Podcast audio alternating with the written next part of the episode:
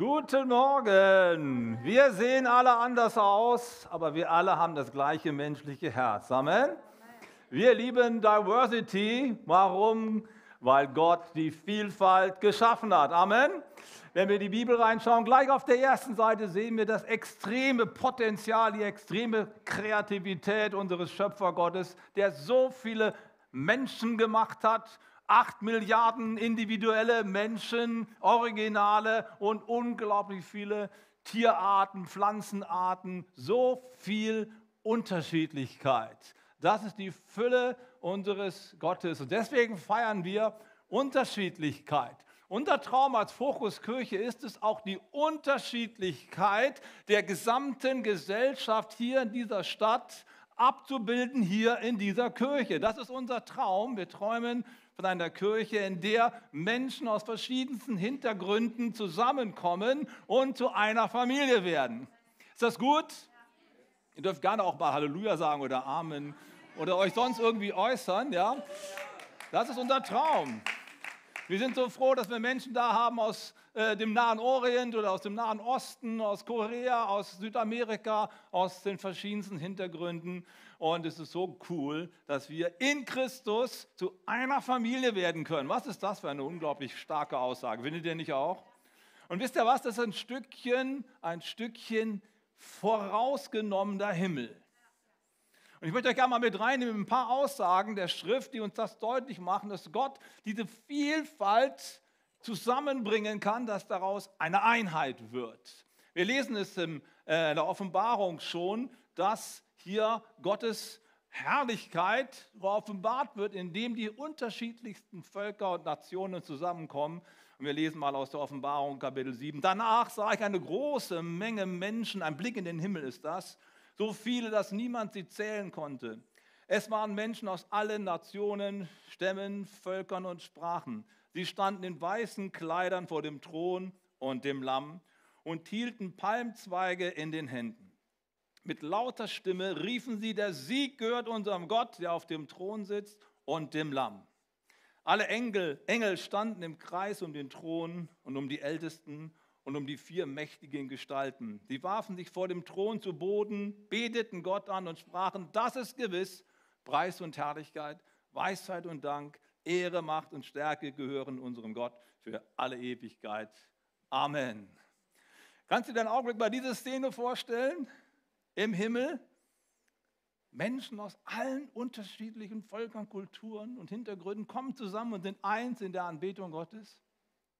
Das ist die große Hoffnung, die wir als Kirche in unserem Herzen tragen und die wir auch in die Gesellschaft hineintragen können. Vielfalt, Unterschiedlichkeit kann eine Gesellschaft zum Platzen bringen, kann eine Gesellschaft scheitern lassen. Aber die Kirche ist der Ort, wo Menschen aus den unterschiedlichen Hintergründen zusammenkommen können. Deswegen ist die Kirche die Hoffnung der Welt, weil es hier etwas gibt, was Menschen verbindet, obwohl sie ansonsten gar nichts miteinander teilen.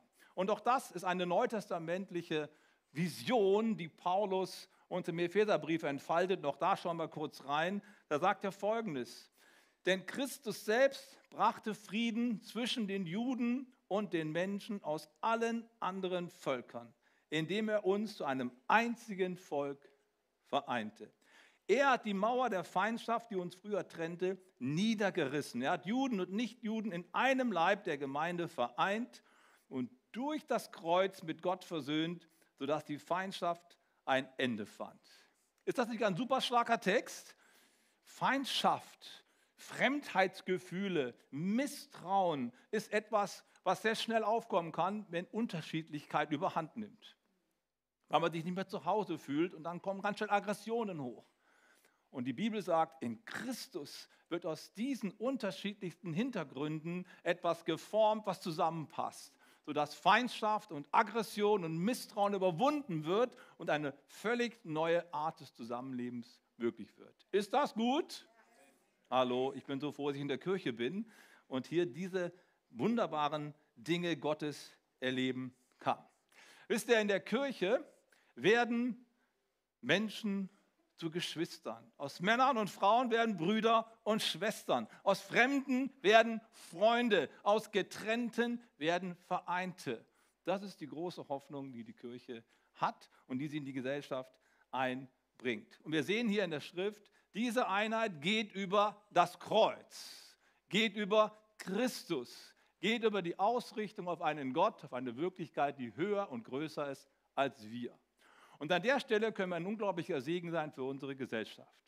Wir leben in einer Gesellschaft, die glaubt, dass man die Unterschiede, die zwischen Menschen existieren, dadurch überwinden kann, dass man die zum Beispiel alle zum Sport schickt.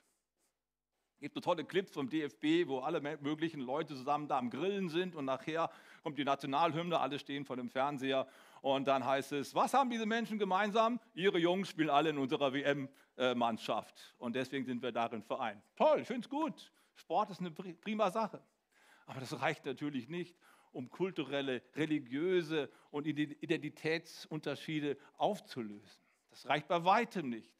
Deswegen versucht die Gesellschaft noch mehr zu tun, um die, ja, die, die Feindschaft und die Unterschiedlichkeit irgendwie einzuebnen. Und da kommt es quasi dann ganz schnell zu solchen Aussagen wie, wir brauchen nicht Toleranz des anderen, sondern wir brauchen Akzeptanz des anderen und des andersartigen Menschen. Aus Toleranz wird Akzeptanz. Und wenn du alles akzeptierst, was andere Menschen machen, dann gibt es kein Normal mehr. Tolerieren bedeutet, es gibt eine Mitte, die etwas aushält, was an den Rändern stattfindet. Akzeptanz bedeutet, es gibt keine Mitte mehr. Alles ist gleich gut, alles wird eingeebnet. Man nennt das auch Relativismus. Relativismus findet, fühlt sich zunächst mal ganz gut an, aber es ist ein verdammt hoher Preis, den man bezahlen muss, um Unterschiedlichkeit auszuhalten. Weil es dann nichts mehr gibt, an dem ich mich festhalten kann. In dem Augenblick, wo jemand aussteigt aus dem Strom des Zeitgeistes und sagt, ich will aber feste Grundlagen haben, für mich ist nicht alles gleich gut, in dem Augenblick wird jemand zum Diskriminierer von anderen, weil er einen festen Standpunkt einnimmt und sagt, ich steige jetzt hier mal aus, ich möchte gerne am am Ufer sein, ich möchte mich verwurzeln, ich brauche einen festen Halt. Und in dem Augenblick kann es ganz schnell passieren, dass du in einer Gesellschaft, die sehr, sehr schnell beleidigt ist, als jemand empfunden wirst, der andere diskriminiert. Ihr merkt also, eine vielfältige Gesellschaft steht auf ziemlich tönernen Füßen, wenn sie keine Mitte hat, die sie verbindet. Willkommen zu unserer Predigtreihe Wir lieben Diversity. Wir wollen in den nächsten drei Wochen verschiedene Themen miteinander besprechen, die in unserer Gesellschaft gerade Top-Themen sind. Wir haben einfach gesagt, alle diskutieren darüber heiß und wild und die Kirche schweigt. Geht eigentlich nicht. Es ist wichtig, dass wir auch unseren Beitrag bringen. Wir sind nicht die Einzigen, aber wir sind eine Gruppe in der Gesellschaft. Wir sollten unser Gut einbringen und unsere Überzeugungen einbringen. Deswegen haben wir uns entschieden, wir sprechen auch mal darüber und versuchen die Dinge vom Wort Gottes hier einzuordnen. Und dabei leiten uns zwei Grundüberzeugungen. Erste Grundüberzeugung ist, Vielfalt ist ein Geschenk. Vielfalt ist ein Geschenk. Wer in die Bibel schaut, wird das ganz schnell feststellen. Wir haben es am Anfang schon gesagt, der Schöpfer ist unglaublich kreativ. Es gibt viele Dinge, die Gott gemacht hat, die gut sind. Vielfalt ist ein Geschenk. Zweitens, und das ist jetzt sehr wichtig, Vielfalt braucht eine Mitte, braucht einen festen Orientierungspunkt, damit die Fliehkräfte an der, an, am Rande der Gesellschaft nicht überhand nehmen und alles auseinandersprengt, sondern dass Kohärenzkräfte kommen, die Menschen zusammenziehen, die Gesellschaft zusammenhalten. Ohne eine gemeinsame Mitte würde es nicht funktionieren.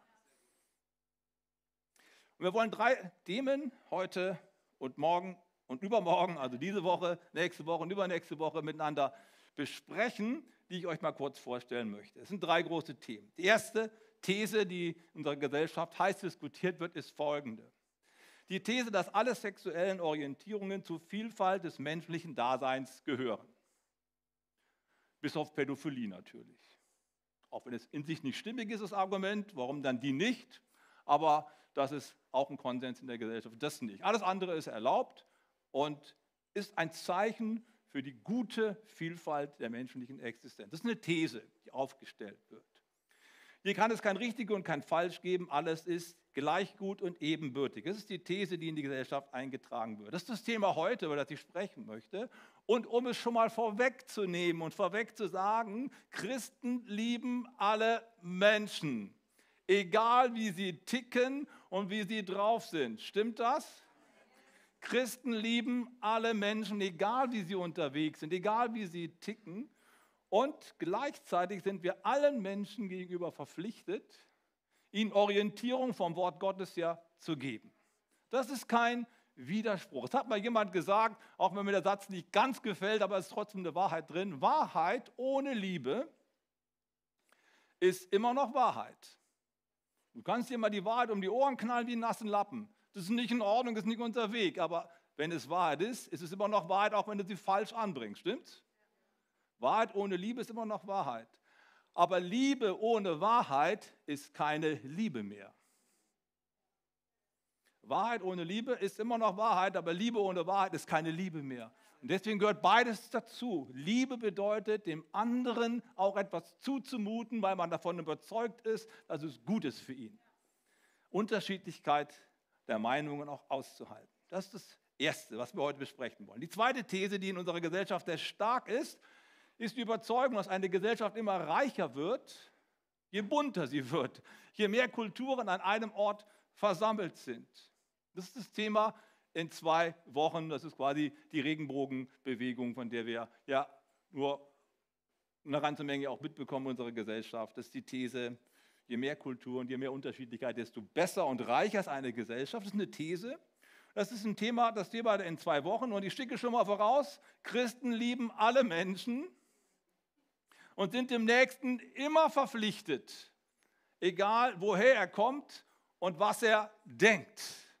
Wichtig, ja, wir schicken es voraus. Christen lieben alle Menschen, egal woher sie kommen und egal was sie denken. Denken wir mal an die Bergpredigt. Jesus sagt, wenn ihr zu euren Freunden sagt, du bist mein Freund, dann tut ihr nichts Besonderes, denn das tun alle Menschen.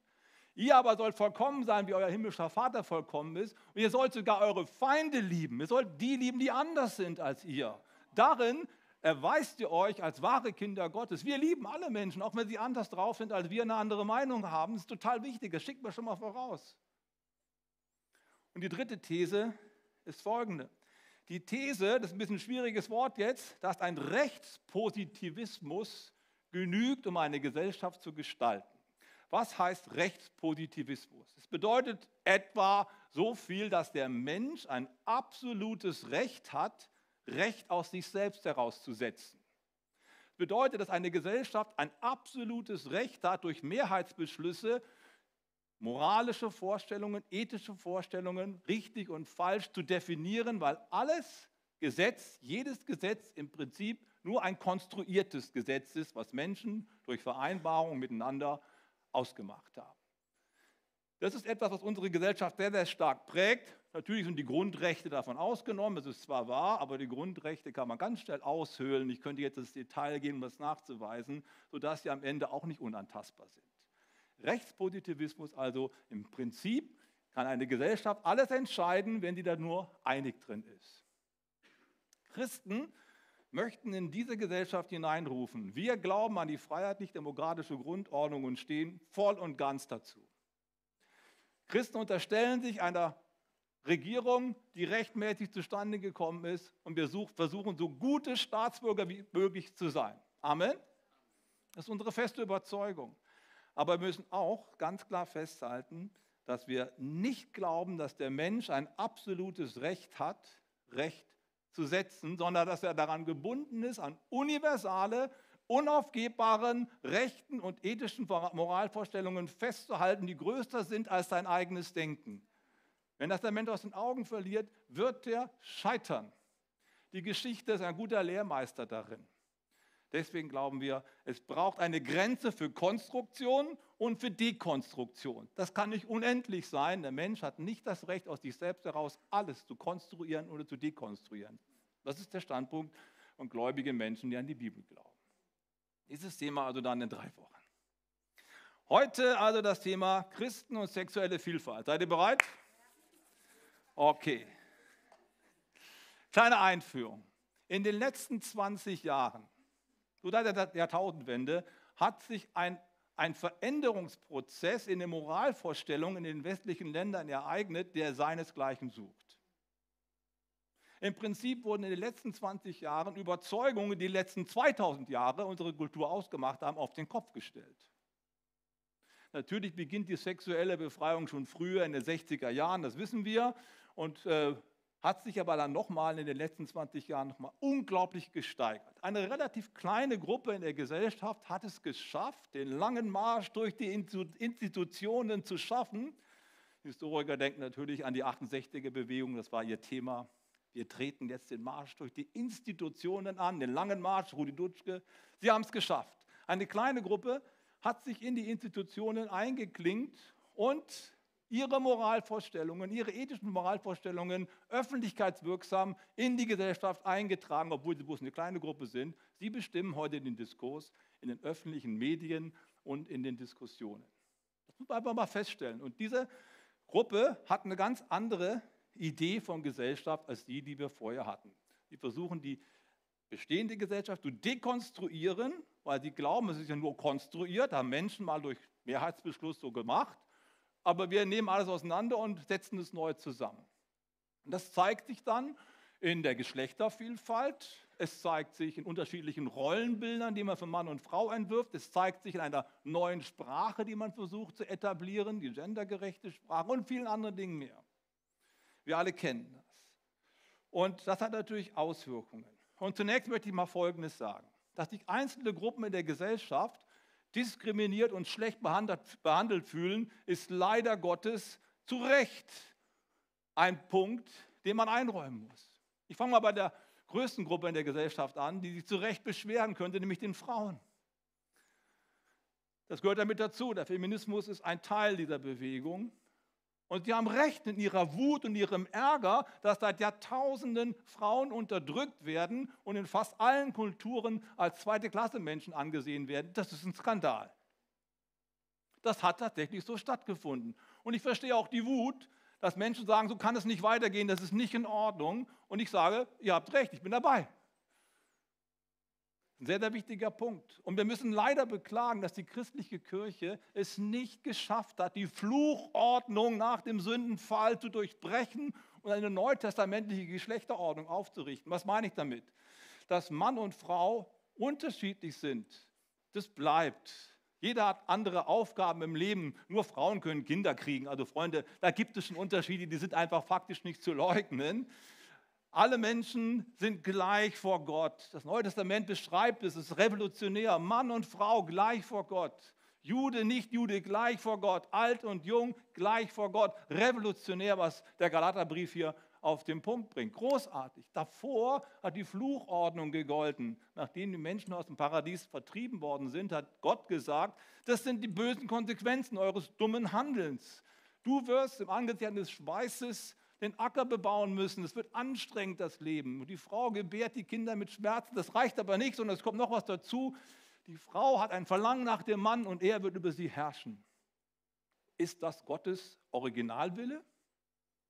Nein, ist es nicht. Das ist eine Fluchordnung. Das ist eine, eine Ordnung, die sich eingebürgert hat, weil der Mensch gefallen ist und auf sich selbst zurückgeworfen ist. Und im Neuen Testament kommt ein völlig neuer Ansatz zum Durchbruch, eine Geschlechtergerechtigkeit, von der wir heute noch träumen können. Und die Wahrheit ist, die christliche Kirche hat es nicht geschafft, diese Geschlechtergerechtigkeit, die der, im Neuen Testament schon verankert ist, auch auf das Tablett zu kriegen und eine wirklich faire Gesellschaft zu bauen. Das muss man einräumen. Und wenn sich da jemand ärgert, dass es nicht geklappt hat, denke ich mir, der hat recht. Das ist die eine Gruppe. Die andere Gruppe wo wir auch recht geben müssen, ist, das sind die Homosexuellen. Du kannst in alle möglichen Kulturen der Welt reinschauen und du wirst überall sehen, Menschen, die homosexuell empfinden, denen ist es meistens richtig schlecht gegangen. Nicht nur im christlichen Kontext, auch in anderen Kulturkreisen. Und das ist ein großes Unrecht, was hier passiert ist, dass Menschen verfolgt worden sind, umgebracht worden sind, diskriminiert worden sind, ich verstehe, dass Menschen, die so ticken, sagen, es ist eine super Sauerei, ich bin richtig wütend. Ich bin bei dir. Das muss man einräumen. Und auch hier muss man sagen, die christliche Kirche hat es nicht geschafft, hat es nicht geschafft, diesen positiven Umgang mit allen Menschen, egal wie sie ticken, zu etablieren in einer christlichen Gesellschaft, wo auch Menschen, die anders ticken, die nicht den göttlichen Maßstäben entsprechen, so wie Christen das vielleicht äh, interpretiert haben, sie trotzdem anzunehmen, sie fair zu behandeln. Das hat die Kirche nicht geschafft wir zugeben. Und deswegen ist ihr Zorn berechtigt. Ich glaube, es ist ganz wichtig, dass man das mal vorausschickt, oder? Deswegen lass uns mal drüber nachdenken, was sind denn die Werte der Kirche im Umgang mit anderen Menschen, auch mit Menschen, die anders ticken? Und das gilt für Menschen jeglicher Ausrichtung, nicht nur im sexuellen Bereich. Es kann überhaupt keinen Zweifel geben, dass Kirche der Ort ist, wo du hingehen kannst, wenn du alles falsch gemacht hast. Stimmt's? Ihr seid so ruhig. Warum bist du heute hier? Kirche ist der Ort, wo du hingehen kannst, wenn du alles falsch gemacht hast. So weit, so gut, ist schon bekannt. Aber das andere gilt auch. Kirche ist der Ort, wo du hingehen kannst, wenn du alles anders machst als die anderen und angefeindet wirst und Menschen dich ausstoßen, dich diskriminieren. Wo sollst du hingehen? Kirche ist der Ort, wo du hingehen kannst. Amen.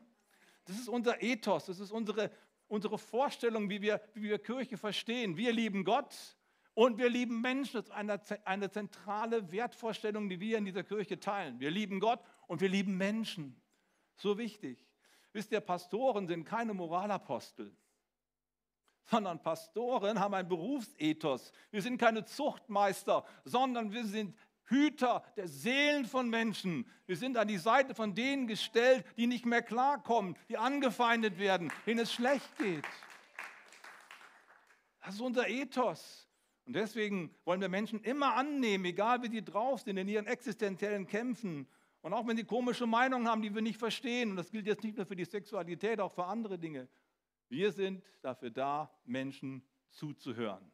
Die vornehmste Pflicht eines Seelsorgers ist es, zuzuhören und nicht nur theologische Richtigkeiten weiterzugeben. Manchmal verpassen wir das im Gespräch mit Menschen, die Hilfe suchen dass wir glauben, jetzt ist der Zeitpunkt gekommen, theologische Wahrheiten zu vermitteln. Meistens nicht. Dafür braucht es den richtigen Kontext. Zuhören.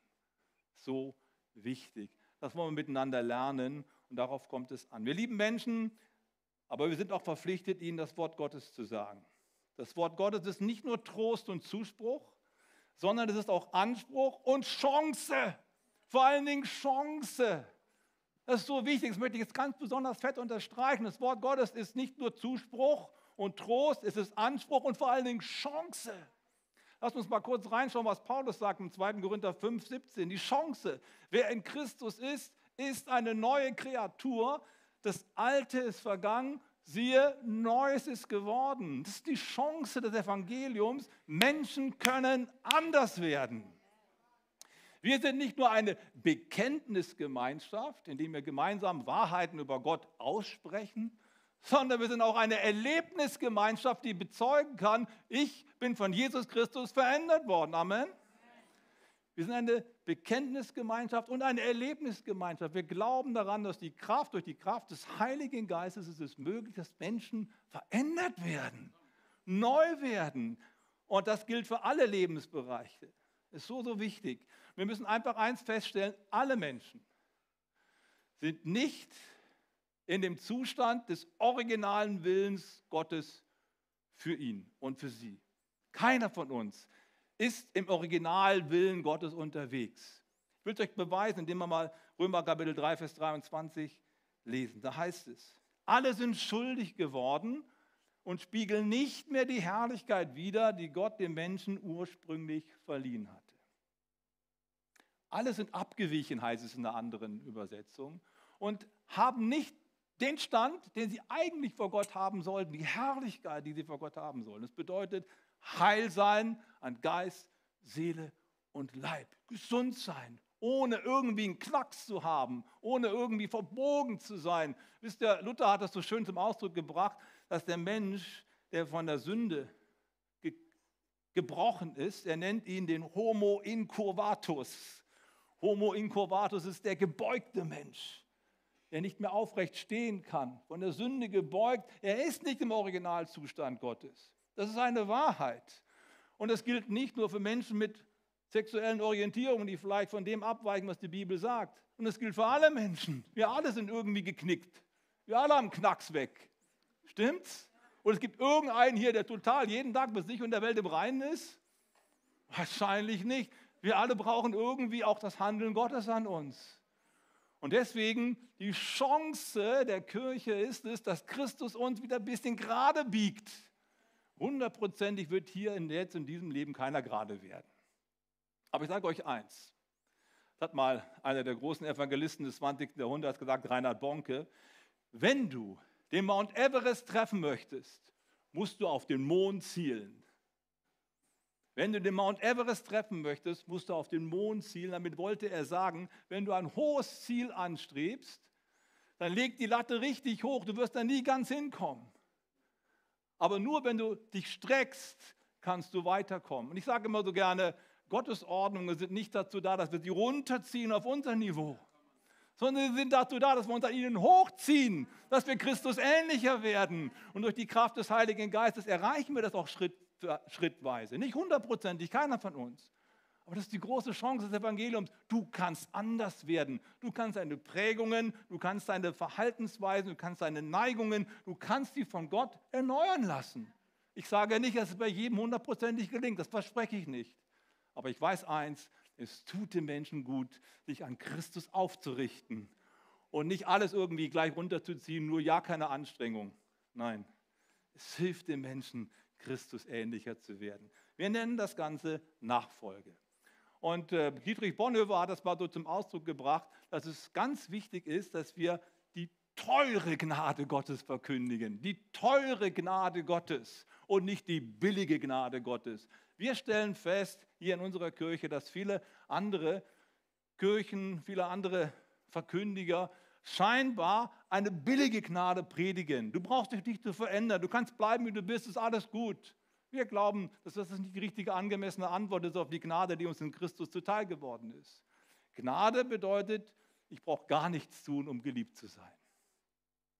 Aber Gnade bedeutet auch, dieses Geliebtsein von Gott sollte in mir etwas freisetzen, dass ich gerne so werde, wie Gott mich gerne haben möchte, dass ich mich ausstrecke nach mehr, dass ich mich entwickle. Das ist teure Gnade. Nicht nachzulassen, sondern mich an Christus zu hängen. Und das gilt für alle Menschen, egal wie sie auch im sexuellen Bereich drauf sind oder woanders. Sexueller Bereich. Lasst mich etwas sagen über Homosexualität. Es gibt viele Bibelexegeten auf der ganzen Welt und viele stecken in irgendwelchen Schulen drin. Das heißt, sie gehören zu irgendwelchen Kirchenparteien. Es gibt Liberale, es gibt Konservative, es gibt Fundamentalisten, Evangelikale, Pfingstler. Es gibt eine ganze große Bandbreite an Christen, ernstzunehmenden Christen, die die Bibel lesen und die Bibel auslegen. Das nennt man Exegeten.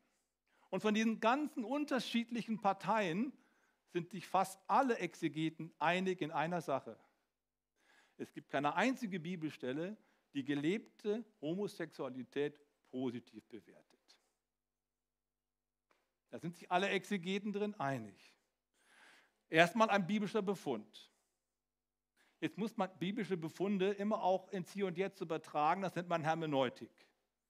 Es ist schon wichtig, dass man da auch die Zeit, in der man lebt, auch berücksichtigt. Aber eins kann auf keine Fälle sein, das ist unsere feste Überzeugung. Das, was die Bibel an allen Stellen, wo darüber gesprochen wird, ablehnt und nicht befürwortet, und was damals klar war, kann heute nicht komplett das Gegenteil bedeuten. Da fühlen wir uns an die Schrift gebunden und leiten von dort her einen Umgang mit dieser Situation ab.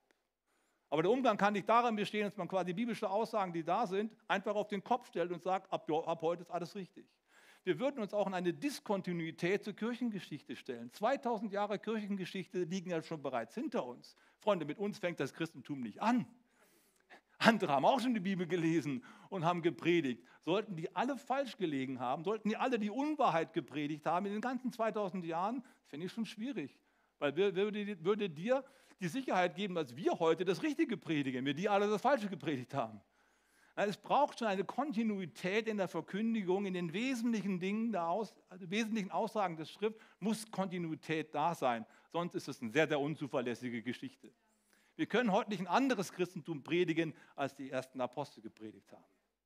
Das ist nicht unser Recht. Deswegen fühlen wir uns an der Stelle gebunden und sagen, wir wollen hier diese Aussagen ernst nehmen. Das ist so wichtig.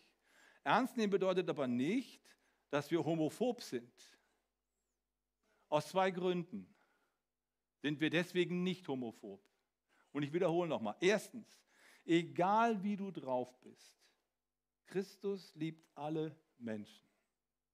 unabhängig von ihrer Einstellung, Veranlagung oder Präferenz. Gottes Liebe, hör gut zu, ist völlig unabhängig von deinem Handeln, Fühlen, Wollen oder was auch immer dein Leben ausmachen könnte. Gottes Liebe ist Agape-Liebe. Agape-Liebe. Agape-Liebe ist eine besondere Form von Liebe. Sie entzündet sich nicht am Objekt der Liebe, nämlich am anderen, so wie ein Mann sich begeistern kann an der Schönheit einer Frau und dann wird das in ihm geweckt, Liebe, Verlangen, ich will die haben. Das ist Eros. Das ist menschliche Liebe. Das ist okay, das ist nichts Schlechtes, aber es ist bei weitem nicht das, was die Agape-Liebe ist. Die Agape-Liebe entzündet sich nicht am anderen, sondern entzündet sich im eigenen Herzen. Sie liebt das, was nicht schön ist, gut. Sie nimmt den an, der nicht schön ist, weil die Liebe aus dem Herzen kommt und nicht abhängig ist von dem anderen. Das ist großartig, oder? Das verkündigen wir, die Liebe Gottes ist völlig unabhängig von deinem Verhalten und Denken, weil du bist ein Augapfel Gottes, du bist einer von acht Milliarden Originalen. Gott hat dich nicht aus, Gott hat dich nicht aus Zufall gemacht und er will dich unbedingt gewinnen. Das ist die Botschaft der Bibel. Deswegen, wenn die Bibel gewisse Empfindungen oder gewisse Tendenzen in dir in Frage stellt, heißt es nicht, dass Gott dich nicht liebt oder dass die Kirche dich nicht liebt. Das ist so wichtig. Auch wenn wir keine Homo-Ehe anbieten und am Leitbild von Ehe und Mann und Frau festhalten, bedeutet das doch nicht, dass Menschen, die ein anderes Gefühl haben oder anders ticken, hier bei uns nicht willkommen sind, oder? Wo denn sonst? Wo hat denn Jesus gesessen? Mit wem hat er zusammengesessen? Immer mit denjenigen, die keiner haben wollte. Mit Sündern, mit Pharisäern hat er nicht zusammengesessen, das waren die Heuchler. Aber mit Zöllnern, mit Prostituierten. Er hat sich ganz bewusst zu den Randgruppen in der Gesellschaft gesetzt aber er hat sie nicht gelassen, wo sie sind. Ganz wichtig, er hat sie nicht gelassen, wie sie sind. Er hat nicht gesagt, hey, mach mal weiter so, sondern er hat immer gesagt, ich nehme dich komplett an. Erst die Annahme und dann möchte ich dich gerne auf einen neuen Weg leiten. Das ist Jesus Christus. Deswegen sind wir nicht homophob, wenn wir diese Sache so sehen und so verkündigen. Wir glauben, dass es eine gute Sache ist, darüber so zu sprechen. Und das Zweite ist, wer ist eigentlich homosexuell? Wir denken immer, das ist so eindeutig ist es alles andere als eindeutig. Ich habe euch hier eine, eine Statistik mitgebracht, eine europaweite Studie unter 12.000 Befragten aus dem Jahre 2016, europaweit. Da ging es darum herauszufinden, wie ticken Leute in Europa. Es sind drei Gruppen hier, ist ein bisschen schwer zu erkennen, hier von mir aus gesehen. Links sind die Altersgruppen, ganz oben die 14- bis 29-Jährigen, in der Mitte 30- bis 49-Jährige und dann alle, die älter sind, 50 bis 65. Und ihr seht schon starke Abweichungen. Hier die verschiedenen Farben solltet ihr euch mal anschauen. Hier gehen wir aber ganz hoch. Die 14- bis 29-Jährigen, 5,7 Prozent aller Befragten sagen, ich bin meistens heterosexuell, aber manchmal auch homosexuell von meinen Empfindungen her. Die Dunkelblauen sagen, ich bin genauso hetero wie homo. Das sind so quasi bisexuelle Menschen. Dann gibt es welche, die meist homosexuell sind, aber manchmal auch hetero. Und dann gibt es den harten Kern, hätte ich fast gesagt, es gibt die, das sind die wirklich homosexuell empfindenden Menschen, die sagen, ich bin nur so. Und dann gibt es auch noch welche, die asexuell sind. Die haben überhaupt keine sexuellen Gefühle. Und alle zusammengenommen sind etwa 16 Prozent in dem Alterssegment 16 oder 14 bis 29. 16 Prozent sind sich nicht sicher über ihre sexuelle Orientierung. Und nur 3% wissen ganz genau, ich bin homosexuell. Aber die anderen 13% wissen es nicht. Und allein um dieser Gruppe willen, die ja mehr als drei Viertel ausmacht, ist es notwendig, auch Orientierung zu geben. Von den 3% spreche ich jetzt mal bewusst nicht, sondern nur von den anderen, die Orientierung verdient haben, weil sie nicht so genau wissen, wie gehe ich mit meinen Gefühlen um. Und es gibt eine Gruppe in unserer Gesellschaft, die ist sehr laut dabei, zu sagen, wie du damit umgehen sollst. Das ist ihr Recht. Wir leben in einer demokratischen Gesellschaft, das ist völlig in Ordnung. Aber wir haben auch das Recht und ich meine auch die Pflicht, dieser Gruppe, die veränderbar ist, auch etwas an die Hand zu geben, damit sie sich orientieren können. Findet ihr nicht auch? Das ist der Punkt. Ich habe euch mal so ein Bild mitgebracht. Stellt euch mal vor, ihr würdet einen Wanderführer kaufen. Ich habe euch mal ein Bild mitgebracht, eine Reise auf den Brocken im Harz. Da kannst du zu Fuß hochlaufen. Hier gibt es drei Wege, die angezeigt werden. Drei unterschiedliche Wege. Und was ich so empfinde, was in unserer Gesellschaft gerade stattfindet, ist, es gibt eine Neuauflage von Wanderführern und die nächste Folie zeigt euch, hops mal, ein Weg ist plötzlich weg. der, den gibt es nicht mehr. Der darf gar nicht mehr zur Diskussion gestellt werden, nämlich die Möglichkeit, deine Gefühle auch zu lenken, da wo es möglich ist. Das sind die 13 Prozent, über 75 Prozent all derjenigen, die betroffen sind. Denen wird einfach ein, ein Weg weggenommen, weil man darüber nicht sprechen darf. Wir finden das nicht richtig. Wir glauben, wir sollten uns in diese Diskussion einschalten und sagen, hey, wir glauben, dass Gott dir helfen kann, dich in deinen Gefühlen zurechtzufinden. Und deswegen verkündigen wir das Wort Gottes nicht, um dich fertig zu machen, sondern damit du dich weiterentwickeln kannst, hoch, hochziehen kannst und dass du dich ausrichten kannst.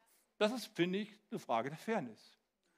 Deswegen sprechen wir heute darüber, ohne jemanden zu verurteilen. Wir glauben, alle Wege sind nötig, in der Gesellschaft diskutiert zu werden. Wir sind ja selber auch nicht Experten. Keiner von uns weiß genau, warum ein Mensch so drauf ist, woher das kommt, das behaupten wir ja gar nicht, sondern da sind wir ganz und gar der Meinung der Lesben und Schwulen, die heute in unserem Land sehr viel Einfluss haben. Schaut mal, was die zu diesem Punkt sagen. Woher kommt das denn, dass Menschen so drauf sind in ihrer sexuellen Ausrichtung? Ich finde, das könnte von uns sein. Die sagen auf ihrer Homepage, es ist absurd, komplexe Verhaltensmuster wie die menschliche Liebesfähigkeit oder die sexuelle Identität monokausal, also auf einen einzigen Grund zurückzuführen, monokausal auf genetisch-biologische Ursachen zurückführen zu wollen. Mit anderen Worten, die Behauptung, dass das angeboren ist, wird vom Lesben- und Schwulenverband als Irrsinn abgestempelt. Das sagen sie selber. Es scheint, dass sexuelle Orientierung das Ergebnis einer komplexen Mischung aus biologischen, psychologischen und sozialen Faktoren ist. Das glauben wir auch. Da sind wir uns nicht uneinig. Der einzige Unterschied besteht darin, dass die nächsten Satz dann sagen, diese Dinge sind unveränderbar. Das ist natürlich ein Widerspruch in sich selbst. Wenn die sagen, es ist angeboren, dann ist es nicht veränderbar. Da haben wir eine andere Meinung. Okay. Wenn Sie aber sagen, es gibt ganz viele Faktoren, die das beeinflussen, dann sind diese Faktoren ja auch irgendwie beeinflussbar und lenkbar, oder nicht? Und dann daran, nach so einer Aussage zu sagen, alles ist unveränderlich, ist logisch nicht schlüssig. Und wir glauben, da ist eine Veränderungsbandbreite drin, die ist möglich und die wollen wir Menschen auch zusprechen und die dabei unterstützen. Nicht mehr und nicht weniger. Wenn wir also Orientierung vom Wort Gottes her geben, wird das vielen helfen. Denke an die 75 Prozent der Betroffenen, die hier auch nach Orientierung suchen. Dann habt ihr vielleicht noch eins gesehen, wenn ihr nochmal die Folie zurückblendet auf diese Statistik. Die anderen Alterssegmente, fällt euch was auf? Die, die älter als 29 sind, halbiert sich die ganze Gruppe. Und wenn du noch ein bisschen älter bist, nur noch ganz wenig Veränderung. Zwei Interpretationen möchte ich euch gerne mit an die Hand geben. Erstens, die Leute, die jetzt in der Entwicklungsphase sind, also in der Pubertät, in der Adoleszenz, die bekommen natürlich die Einflüsse der LGBTQ Gruppe viel mehr mit als die, die schon älter sind. Also als ich so alt gewesen bin, wusste ich nicht mal, dass es sowas überhaupt gibt. Die haben überhaupt keine Stimme gehabt. Aber heute sind die sehr, sehr laut. Das heißt, als junger Mensch kriegst du diese Stimmen auch mit. Und was ist die Folge davon? Doppelt so viele Menschen sind irgendwie irritiert wie vorher. Das ist die erste Interpretation, die ich gebe. Und da denke ich mir, schaut mal, Diversity ist nicht immer so gut, wenn es keine Mitte gibt weil es verunsichert Menschen unnötigerweise. Wir werden gleich beim nächsten Thema sehen, dass es fatale Folgen haben kann. Und das Zweite ist, dass Menschen in einem gewissen Entwicklungsprozess drinstecken, der davon geprägt ist, dass er sich irgendwann auch mal ausmittelt. Menschen finden irgendwann auch mal zu ihrer Identität und die brauchen dazu auch Rat und Orientierung. Transgender das nächste Thema, was ich heute unbedingt noch ansprechen möchte. In Bezug auf die Transgender-Debatte, was bedeutet Transgender? Transgender bedeutet die Behauptung oder die Vermutung, sagen wir es mal lieber so, dass ich im falschen Körper drin stecke. Ich bin eigentlich biologisch eine Frau, aber ich fühle mich wie ein Mann. Ich bin im falschen Körper gefangen. Wir glauben, dass das biologische Geschlecht, also so wie du geboren wurdest, jeder hat da biologische Kennzeichen, also das sind die äußerlichen Merkmale, die eine Sexualität beschreiben, ähm, dass das biologische Geschlecht auch normalerweise das soziale Geschlecht offenbart oder darauf hinweist. Das ist ja irgendwie ziemlich naheliegend. Das sind ja Fakten. Ich bin so geboren worden, also gehe ich mal davon aus, dass Gott es auch so gewollt hat. Das ist mal eine grundsätzliche Annahme. Okay? Transgender bedeutet, das weiß man nicht so genau. Kein Mensch weiß genau, ob ein Mann oder eine Frau ist. Das muss er irgendwie rausfinden, auf seine Gefühle achten. Und es gibt haarsträubende Dinge, das muss ich einfach mal so ganz klar sagen, auf der Homepage unserer Familienministerin. Ich finde das unglaublich provozierend und empörend, was dort alles empfohlen wird. Zum Beispiel 13-, 14-Jährigen wird empfohlen, wenn du nicht genau weißt, ob du Mann oder eine Frau bist, du weißt was, dann nimm einfach mal ein paar, paar Blocker, Pubertätsblocker und nimm dir Zeit, warte einfach mal ab und schau mal, wie es weitergeht. Hey, Pubertätsblocker sind richtig gefährlich, weil sie dich erstens schädigen können und zweitens eine Bahn eingeschlagen wird, von der fast 100% nicht wieder runterkommen. Wenn du einmal damit angefangen hast, gehst du den Weg bis zu Ende. Aber das ist jetzt, würde jetzt zu weit führen. Also in der Diskussion, in der wir drin sind, es nimmt ja explosionsartig zu. Das Gefühl von jungen Leuten im falschen Körper drin zu stecken, das gab es vor 20 Jahren in der Fülle noch überhaupt nicht. Es sind explosionsartige Zahlen, die hier tatsächlich festzustellen sind. Und es gibt eine kleine Gruppe, ich mache jetzt ein bisschen kürzer, eine kleine Gruppe, die auch tatsächlich dazu quasi äh, gezwungen ist, darüber nachzudenken, was bin ich Mann oder Frau. Man nennt das die intersexuell geborenen Menschen. Es gibt ungefähr 1000 bis 1500 Babys von 750.000, also zwei Promille etwa, die geschlechtlich uneindeutig auf die Welt kommen. Die haben Geschlechtsmerkmale von Frau und Mann zugleich. Interessanterweise spricht sogar schon Jesus darüber, das streifen wir jetzt nur, so ganz kurz, dass es Eunuchen gibt. Eunuchen ist ein Bild dafür, dass Menschen verschnitten sind, dass quasi ein Junge nicht zeugungsfähig ist, weil ihm einfach die Genitalien dafür fehlen. Das hat Jesus schon gewusst, dass es solche Menschen gibt. Das ist ein minimaler Prozentsatz in der Gesellschaft und die haben natürlich das Recht herauszufinden, wer bin ich jetzt. Ist doch klar.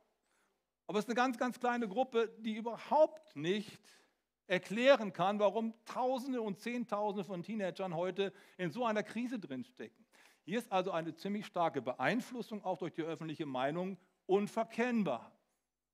Und deswegen müssen wir darüber reden. Wir müssen Menschen Mut machen, zu ihrem Geschlecht zu stehen. Das ist zumindest unsere Überzeugung. Und Menschen, die sich dann trotzdem anders entscheiden, trotzdem anzunehmen.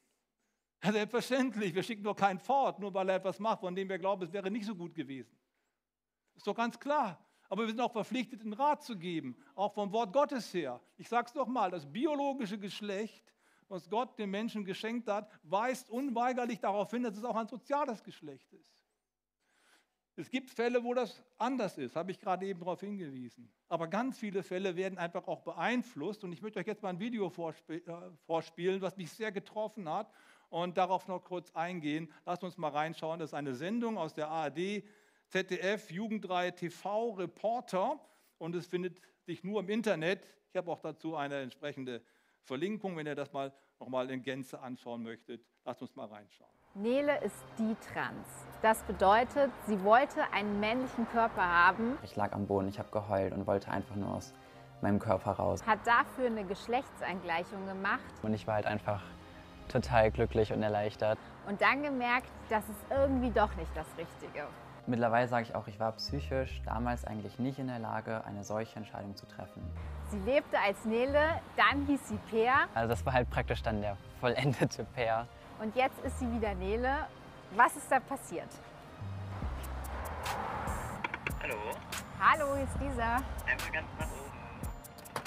Achtung, in diesem Film thematisieren wir Depressionen und Essstörungen. Wenn es euch damit nicht gut geht, guckt euch das Video nicht an. Hi, Lisa. Danke. Nele, wie hat das denn alles angefangen?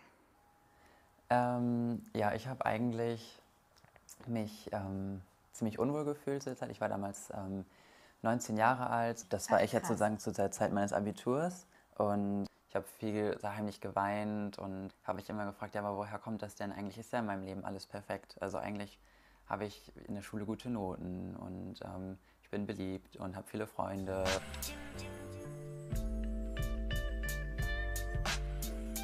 Wie ist das dann weitergegangen? Das bin ich dann im Studium, da bin ich ähm, ausgezogen, bin ich nach Düsseldorf fürs Designstudium gezogen. Da ging meine Erststörung eigentlich so los. Also, dass ich ziemlich wenig gegessen habe, Kalorien gezählt habe, ähm, unbedingt abnehmen wollte. Ich habe auch oft einfach, ich lag am Boden, ich habe geheult und wollte einfach nur aus meinem Körper raus. Also ich habe mich echt gefühlt, so als ob ich in diesem Körper drin stecke, aber da nicht, einfach nicht reingehöre. Das ist einfach nicht mein Körper. Was kam dann diese Idee, es liegt daran, dass ich trans bin? ähm, das klingt jetzt so doof aus dem Internet. Nein, also so einfach war es dann nicht, aber ich habe tatsächlich recherchiert, wie kann ich meine Brüste loswerden. Und dann kam ich auf das Thema. Und dann irgendwann kam halt für mich, je mehr ich darüber recherchiert habe, kam halt für mich irgendwann dann aber auch der Entschluss, ja, ähm, ich hasse meinen Körper auch und ich hasse es, eine Frau zu sein.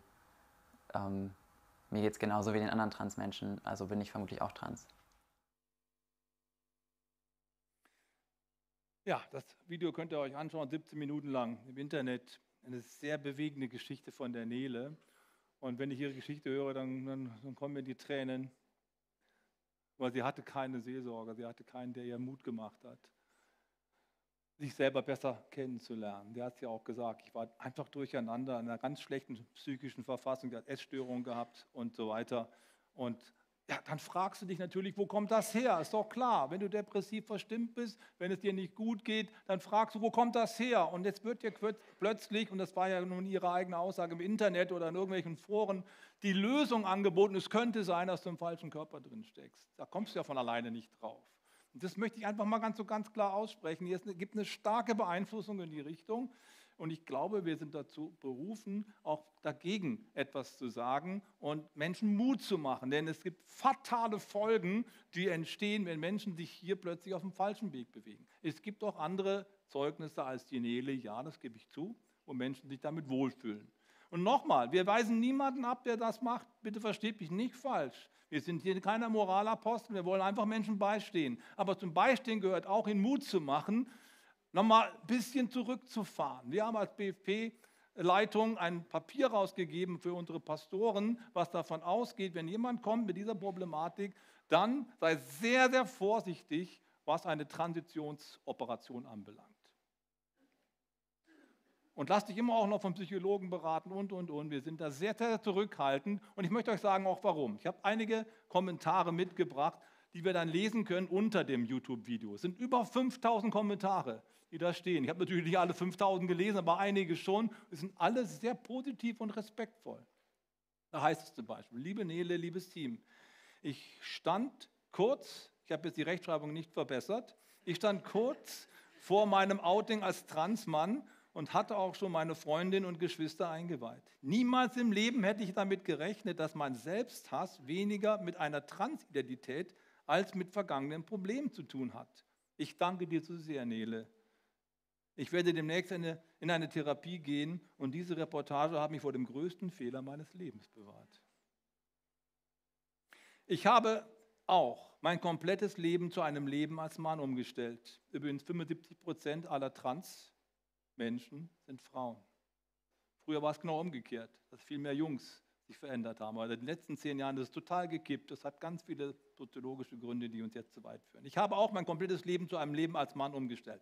Meine Eltern hatten mir nicht erlaubt, Hormone zu nehmen. Ich war noch nicht 18. Zum Glück haben sie es nicht erlaubt, auch wenn ich damals super sauer war. Als ich meinen Mann kennengelernt habe, hat er mir Kraft gegeben und Sicherheit, sogar als Frau. Dann kam auch bei mir raus, dass ich durch Traumata in der Kindheit und in der Familie unterbewusst so Angst davor hatte, eine Frau zu sein, dass ich vollkommen überzeugt war, ein Mann zu sein. Ich war so sicher, jetzt könnte ich es mir gar nicht mehr vorstellen. Ich finde es total krass, wie sehr die Psyche uns beeinflusst, vor allem unterbewusst. Hallo, ich bin Luisa, fast 19 Jahre alt und auch die Trans. Die Trans bedeutet, ich habe mich operieren lassen, habe gemerkt, das war die falsche Entscheidung, jetzt bin ich zurückgekehrt zu meinem Ursprungsgeschlecht. Meine Geschichte ähnelt Neles sehr. Ich bin auch durch Social Media auf das Thema Transgender gestoßen. Ich dachte, ich sei trans aufgrund meines Hasses auf mich selbst und meinen Körper. Ich hatte auch eine Mastek Mastektomie. Mastektomie schwieriges Wort, Entfernung der Brust, geplant, aber die wurde durch Corona verschoben, was mich im Endeffekt gerettet hat. Und noch zwei Kommentare. Ich habe den Hass nicht überwunden, ich habe ihn nur aus dem Weg geschafft, hat die Nele an einer anderen Stelle gesagt. Ich habe den Hass nicht überwunden, sondern nur aus dem Weg geschafft durch die OP. So wahre Worte von Nele. Und am Ende holt uns der Schmerz immer ein und der einzige Weg raus ist der, hindurchzugehen für die Heilung. Der Satz, ich glaube, in der Verfassung kann man so eine Entscheidung nicht treffen, hat mich wirklich sehr zum Nachdenken gebracht. Danke. So viele Feedbacks die mich ermutigen zu sagen, wir müssen darüber reden, auch als Kirche. Wir verurteilen niemanden, wenn er diesen Weg geht, sondern wir stehen ihm bei, wir gehen den Weg mit ihm zusammen, definitiv, oder mit ihr. Wir lassen niemanden los. Aber wir haben auch eine Verantwortung, hier auch Rat zu geben. Das ist so wichtig. Wisst ihr, dass Studien sehr, sehr klar herausgefunden haben, dass über 80 Prozent der Teenager die im Alter zwischen 12 und 18 oder so in diesem Bereich etwa strugglen mit ihrer sexuellen Orientierung, am Ende zurückkehren zu ihrer ausgangsbiologischen Orientierung. Acht, mehr als 80 Prozent. Und deswegen ist es so wichtig, langsam zu machen an der Stelle, nicht zu schnell zu entscheiden. Und ich sage euch eins, die Bundesregierung plant ein Gesetz, da stehen ja die Haare zu Berge. Ich habe schon mit vier Bundestagsabgeordneten persönlich gesprochen, weil ich mich beschwert habe. Das ist nicht in Ordnung, was hier passiert. Personenstandsgesetz soll dieses Jahr verabschiedet werden. Würde uns auch zu weit führen. Nein, wir haben eine Aufgabe, Menschen Mut zu machen. Und ich muss langsam zum Schluss kommen und das Team darf ganz schon nach vorne kommen. Ich komme zum Schluss. Wir lieben Diversity. Was meine ich damit? Unterschiedlichkeit ist definitiv Gottes Idee. Die vielen Kulturen, die vielen Sprachen und die vielen unterschiedlichen Menschen. Ja, sie fordern uns raus, wie jeden anderen Menschen auch. Aber wir haben von Christus gelernt, alle Menschen mit Liebe zu behandeln und gerade für die, die von anderen abgelehnt werden, ein offenes Herz und ein offenes Haus zu haben. Wir sind keine Moralapostel, sondern wir wollen Werkzeuge des Friedens sein. Werkzeuge des Friedens, so wie Franz von Assisi es mal gebetet haben soll. Herr, mach mich zum Werkzeug deines Friedens. Könnt ihr einschalten, habe ich mitgebracht. Herr, mach mich zum Werkzeug deines Friedens, dass ich liebe, wo man hasst, dass ich verzeihe, wo man beleidigt, dass ich verbinde, wo Streit ist, dass ich die Wahrheit sage, wo Irrtum ist, dass ich Glauben bringe, wo der Zweifel droht, dass ich Hoffnung wecke, wo Verzweiflung quält, dass ich Licht entzünde, wo Finsternis regiert, dass ich Freude bringe, wo der Kummer wohnt. Das ist unsere Ausrichtung. Mach mich zum Werkzeug deines Friedens. Zur Zuwendung zu Menschen gehört unbedingt auch der Mut, die Wahrheit zu sagen, soweit wir sie erkannt haben, selbstverständlich. Die Wahrheit zu sagen, wo alles trüb und diffus ist. Wir leben in einer Gesellschaft, die sehr divers orientiert ist. ohne Mitte wird aus divers diffus. Es braucht die Stimme der Wahrheit. Wo Mensch, wer Menschen nicht liebt, das habe ich euch auch mitgebracht, wichtiger Satz, wer Menschen nicht liebt, hat kein Recht in das Leben von Menschen zu sprechen. Amen. Wer Menschen nicht liebt, hat kein Recht in das Leben von Menschen zu sprechen. Wer aber Menschen liebt, hat die Pflicht dazu, die Wahrheit von Jesus Christus zu sagen. Was sagt Jesus? Johannes 8, Vers 12. Ich bin das Licht der Welt. Wer mir folgt, wird nicht in der Finsternis umhergehen, sondern das Licht des Lebens haben. Daran glauben wir, dass Christus uns Licht schenkt in unserer diffusen inneren Verfassung. Das ist unsere Hoffnung. Gott kann ein Licht in dir anzünden, wo alles dunkel ist. Damit rechnen wir. Wenn ihr in meinem Wort bleibt, seid ihr wirklich meine Jünger und ihr werdet die Wahrheit erkennen und die Wahrheit wird euch frei machen. Wir glauben daran, dass Christus uns verändern kann. Wir sind nicht nur eine Bekenntnisgemeinschaft, sondern auch eine Erlebnisgemeinschaft. Jesus ist auferstanden von den Toten und er kann uns eine neue Natur schenken, ein neues Wollen, ein neues Denken, ein neues Fühlen. Das passiert nicht in, hundertprozentiger Exzellenz, das wissen wir alle, aber es passiert etwas in uns und deswegen wollen wir dir zurufen, Lass dich von Christus berühren.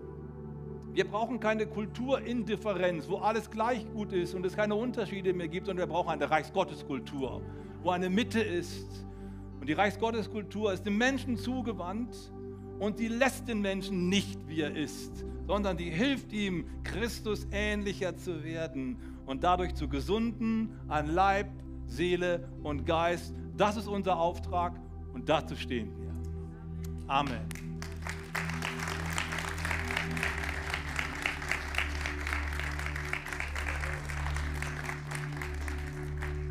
Ich möchte euch einladen, mit mir aufzustehen. Es war eine lange Predigt. Danke für das Zuhören. Aber wir wollten das nicht so kurz machen. Es gab eine Frage auf unserem Instagram-Account. Ja, was ist jetzt? Seid ihr jetzt für? Homosexualität oder dagegen? Und ich habe geantwortet, genau, wir machen uns das nicht so einfach. Wir brauchen Zeit, darüber nachzudenken. Platte Antworten sind immer schlechte Antworten.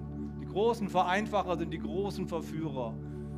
Das Leben ist komplexer. Lasst uns darüber von daher mit großer Offenheit und mit großer Liebe sprechen. Und jetzt wollen wir noch gemeinsam beten. Ich möchte euch einladen, eure Augen zu schließen.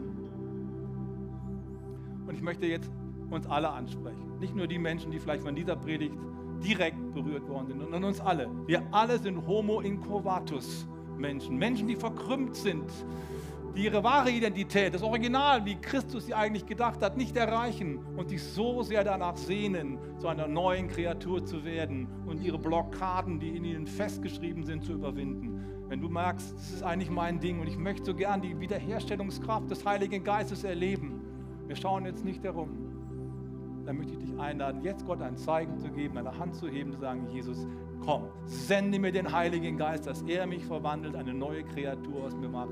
Ich glaube an Christus und will ihn jetzt reinlassen. Ist jemand da? Dann hebt doch kurz deine Hand. Ich möchte für dich beten.